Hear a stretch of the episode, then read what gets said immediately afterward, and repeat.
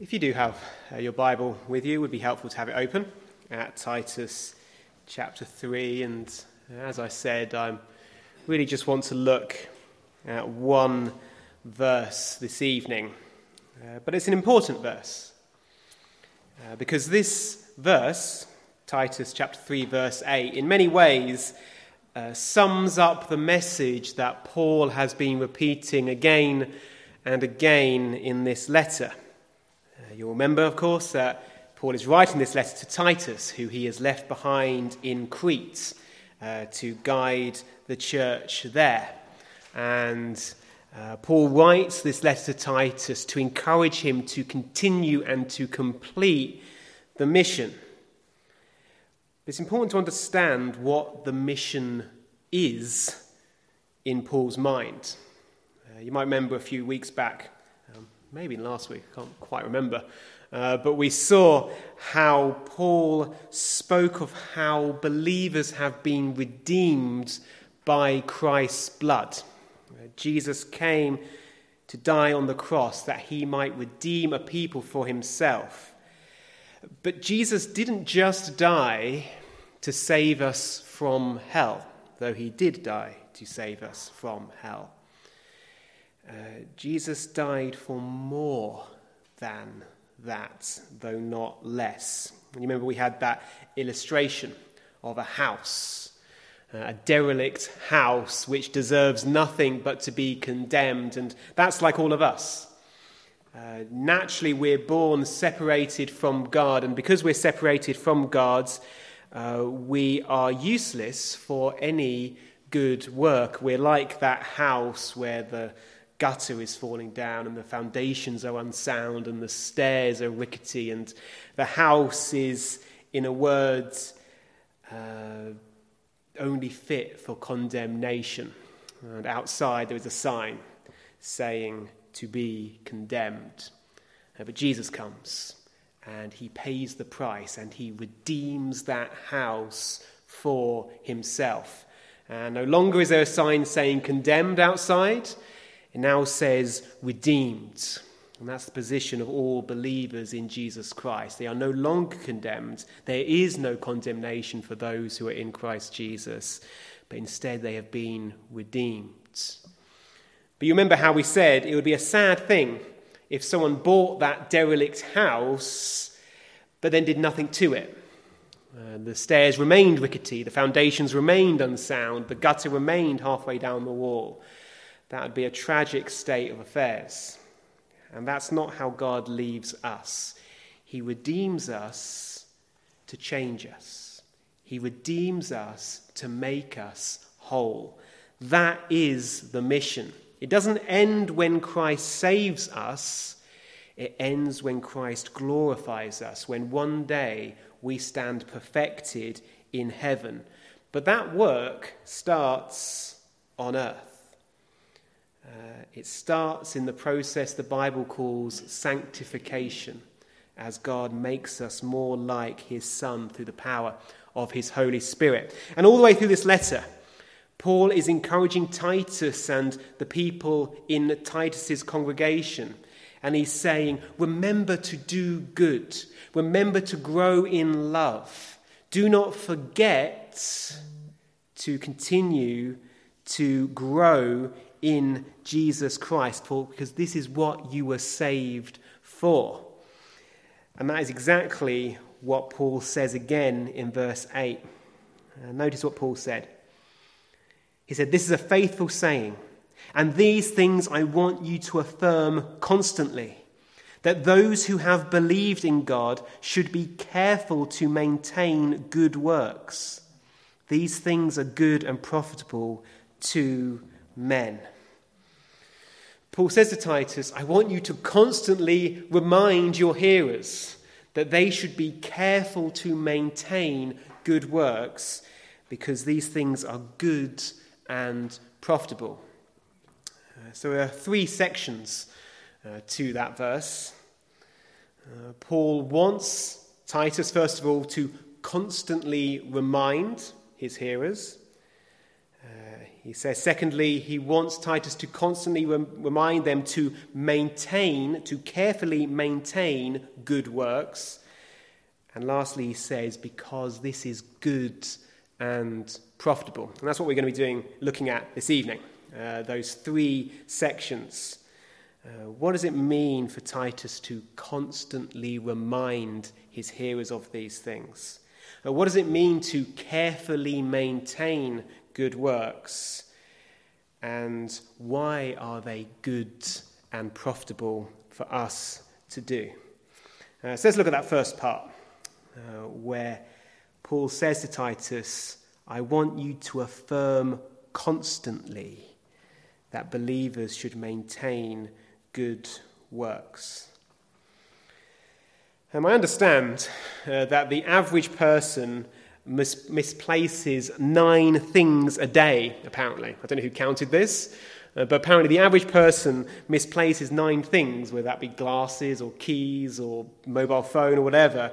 And apparently they spend an average of 15 minutes every day looking for lost items. Uh, as far as I'm concerned, I'm sure it's a lot more than that. um, we often misplace things, don't we? We're forgetful people. We don't remember all that we should. It's not just the old, it's the young as well. And it's interesting, it's a theme in the Bible that God is constantly reminding his people. Have you ever noticed that?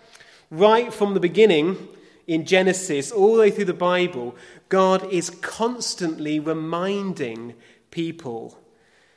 Uh, he instituted festivals so that the Israelites would remember what he had done for them in the past. Uh, Passover, that they might remember how he had rescued them from the land of Egypt. Uh, sometimes God gives specific names to individuals to remind them of something he had done or that he would do in the future. Uh, you can see that particularly in some of the books of the prophets. Uh, Isaiah, for example, is told to name his children various things. Hosea is told to name his children various things, and it's to remind God's people what he has said, so that when they look at those children, when they hear their name, it reminds them. Uh, God wrote his word down in a book.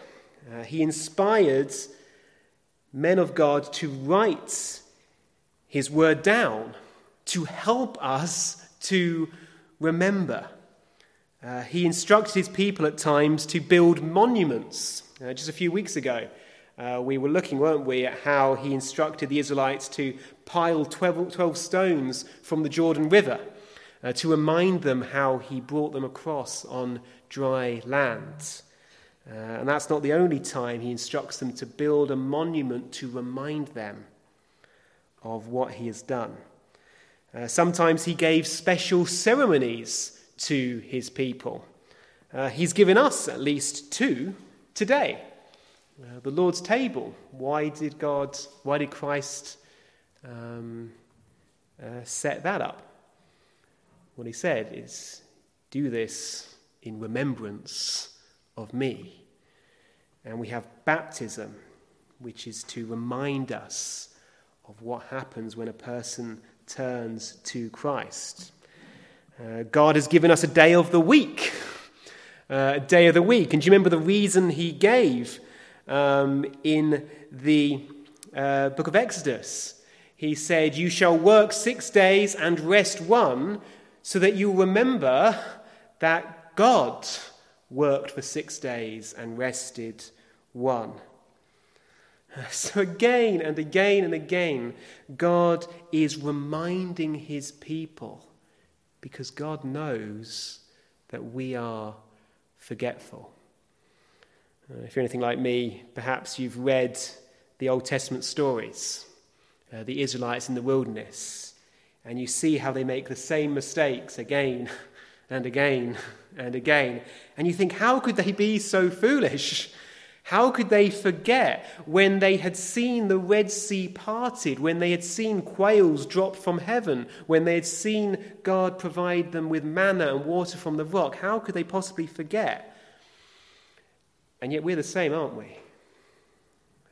God has perhaps blessed us in wonderful ways in the past, but how quick we are to forget. We need to be constantly reminded. And that's why Paul says to Titus here These things I want you to affirm constantly. We need to be constantly reminded to do good. Uh, do you remember what? Uh, I forget the chapter now, I should have written it down. Um, the very famous verse in Deuteronomy. Uh, the Jews know it as the Shema. And um, God instructed them they were to write it uh, on their doorposts and on their lintels and on their foreheads. Uh, that they were to recite it every morning when they woke up and before they went to bed at night, uh, constantly reminding themselves of the law of God because we so easily forget. Uh, we can slip into bad habits so easily. Uh, you might think, though, well, why is that the case? Uh, doesn't the Bible say we're born again? Now, if we're a believer here this evening, we've been given a new heart. Not a heart which hates God, but a heart which loves God. So, why is it so hard to remember? Well, the Bible also teaches that although God has given us new life, it's a new life that we need to work with. Uh, just because we've been given a new heart does not mean that life is always easy. Um, when we were dead in trespasses and sins, it was impossible to do good. But now that we've been made alive, sometimes it's still a struggle. We have to endure, we have to persevere. Um, it's a bit like getting up in the morning. Uh, when you're dead, it's impossible. Nothing will get you out of bed. But even when you're alive, it's not always easy to get out of bed in the morning. And it's a bit like that with those who are born again. Uh, if you're dead in trespasses and sins, nothing you can do will help you do good. But even though we're born again, even though we've been given a new life, sometimes we can grow sluggish. Sometimes we can grow dull. That's why the book of Hebrews says we must constantly stir one another up to love and good works. Stir up the embers of love. God has put love into our hearts, but we must stoke the flame in our own hearts and in one another's too. That's why Paul says to Titus, I want you to constantly remind your hearers of these things. But what? What does he want Titus to constantly affirm? Well, he tells us. Verse 8 this is a faithful saying, and these things I want you to affirm constantly that those who have believed in God should be careful to maintain good works. Paul says, This is what I want you to confirm constantly that believers, those who have been redeemed, those who have been saved, should be careful to maintain good works. Now it's interesting, those two words which are translated in, in this version uh, careful and maintain.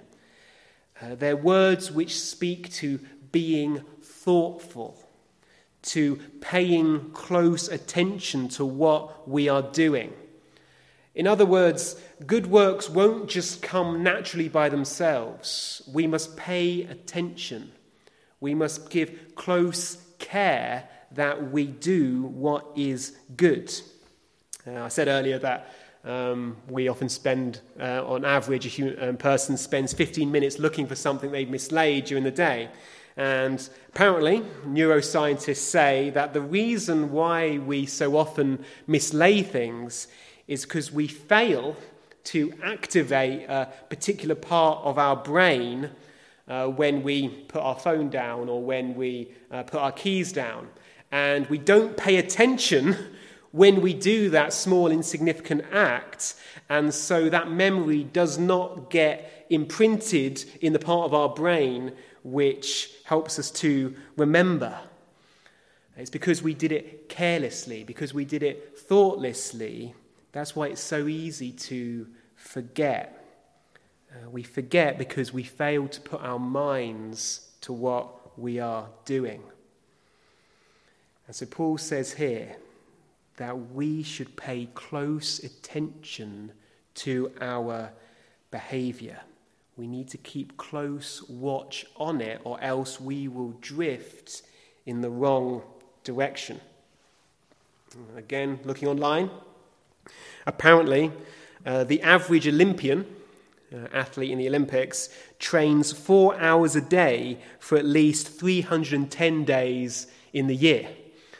Um, they pay careful attention to their training regime. Uh, swimmers apparently train an average of 10 miles a day at speeds of 5 miles an hour in the pool. Uh, apparently, marathon runners average 160 miles a week at 10 miles per hour.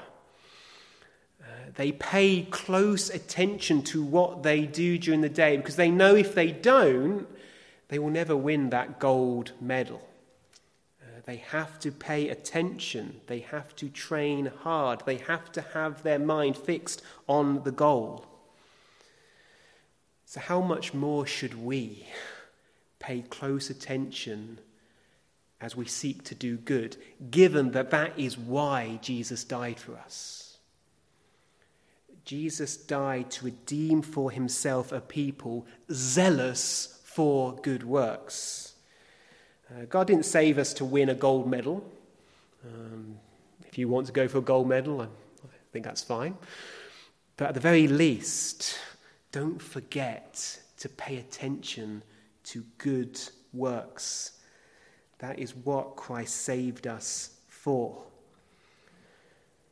It's funny, isn't it? Uh, wherever our work is, perhaps some of us are retired, um, but whatever we fill our time doing, we know that unless we are careful in it, uh, it will uh, not be successful. Uh, perhaps you enjoy gardening, and you'll know that you have to garden in the right way, or it will not be successful. I got given a plant recently, and I always thought as long as you water a plant, it'll be fine. Turns out you can water a plant too much. and they die, especially houseplants. I did not know this. Uh, but I did not give careful attention to the care of this plant, and it sadly died. We need to give close attention to how we behave in our lives. That is the reason for which Christ saved us. If we don't, our life will be a waste our life will be wasted. Uh, we may get to heaven, but we won't have a lot to show for it. Put thought into how you live day to day. Uh, ask yourself uh, if you're married, how are you going to honor your husband today? If you're a husband, ask yourself, how are you going to love your wife today. Uh, if you are an employee, ask yourself, how am I going to show honor to my boss today? Uh, if you're a child, uh, ask yourself, how am I going to honor my parents today? Uh, those examples I've just given are all taken from what Paul has already said in Titus already. Uh, good works don't have to be spectacular. Uh, good works don't have to be written down uh, in a book as some great deed. Uh, good works are often just the ordinary, faithful acts of everyday life. But we need to do it consciously. We need to take thought to these things, because if we don't, we will slip into bad habits.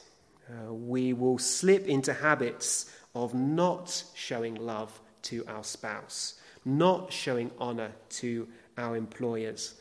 Uh, we will so easily just drift into what is common and what is usual. But God doesn't call us to that. he says, Be perfect as your Father in heaven is perfect. We need to be careful to maintain good works. It will not happen by itself. Ask yourself each day, how am I going to benefit my neighbour today? How am I going to help those who I meet in the course of my everyday life? How can I be a blessing and a help and a support to them today? That's what it means to be careful to maintain good works. But Paul closes by saying why. Why we should maintain good works as Christians. And it's not so that we can be saved. Uh, that's what so many people think about good works. People think if I'm good enough, God will let me into heaven. Uh, but that's got it exactly in the wrong order. Uh, we don't do good in order to be saved. God saves us in order to make us good. Uh, look at that house again. That house was not good, it was bad but God redeems it to make it good. And that is why we should be careful to maintain good works because it is what we were saved for, not because it is how we are saved. And did you notice what Paul says?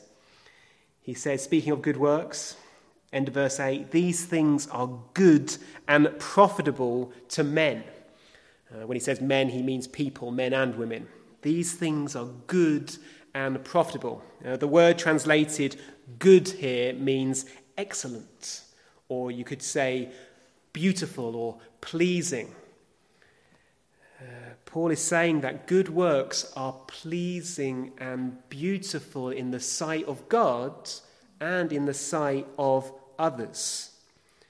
Um, nobody looks in admiration on a scammer who cons an elderly lady out of her savings. Nobody looks on that with admiration and says, that's beautiful.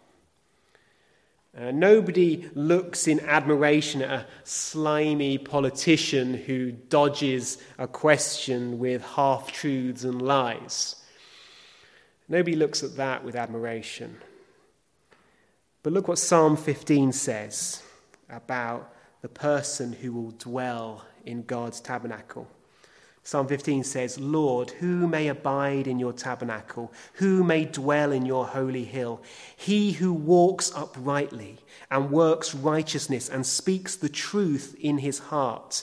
He who does not backbite with his tongue, nor does evil to his neighbor, nor does he take up a reproach against his friend, in whose eyes a vile person is despised, but he honors those who fear the Lord. He who swears to his own hurt and does not change. He who does not put out his money at usury, nor does he take a bribe against the innocent. He who does these things shall never be moved. Do you, do you hear the beauty in that description? Those are the people who are admired, uh, those who speak the truth in their hearts. They don't just say the truth technically. Do you know what I mean? Some people say words which are technically true, but they're really speaking the exact truth in order to tell a lie in their hearts.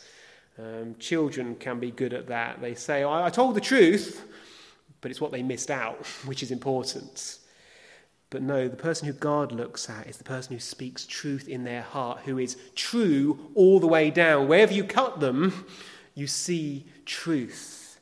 Uh, who does not backbite with their tongue, who doesn't gossip against their neighbor. Uh, the person who uh, swears to their own hurt and does not change. In other words, they make a promise, and although it's inconvenient for them later, they still follow through because they are faithful and they are honest and they are true. There's a beauty to that, isn't there? Uh, when we look at a person like that, although we may feel ashamed that we're not like that as we should be, we see there's a beauty to that kind of person. That's what Paul means when he says these things are good. There's a beauty all of their own when we are people of good character. Uh, you know, a prostitute may have some sort of beauty. Uh, they may have a sort of beauty which attracts foolish people to them, but it cannot hold a candle to the beauty of a pure woman. Uh, the beauty of uh, the joy of a pure woman.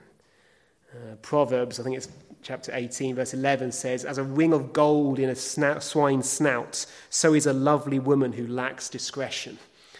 It doesn't matter how beautiful you are outwardly, uh, a woman who lacks, discre- lacks discretion is like a pig with a, um, a piece of jewelry in their snout.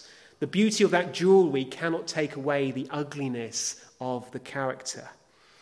Um, an arrogant man may have a certain charisma and charm, uh, but it cannot be compared to a man who is humble and who lays down his life for his family and for his friends. Do you see how there is a beauty to holiness which this world cannot understand? There's a beauty to the patient person who is faithful day after day doing some menial task. A bit like that shoemaker, if you remember, if you were here last week, we were looking at, who was faithful in his task.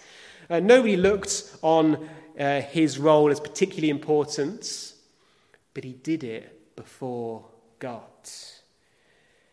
And it's precious in God's sight when he sees a husband, when he sees a wife, when he sees a child, uh, when he sees a carer, uh, when he sees someone who just day after day after day is faithful to the calling that God has given to them.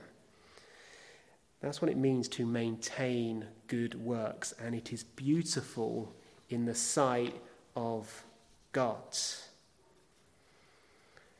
But it's not just beautiful, uh, it's also beneficial.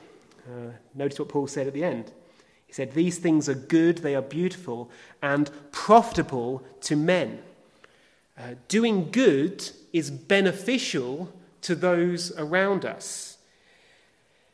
Uh, sin, evil, bad deeds, they destroy, uh, they corrupt, they create hurt and tears and anguish and distress and heartbreak, and every single one of us have experienced that to some extent in our life.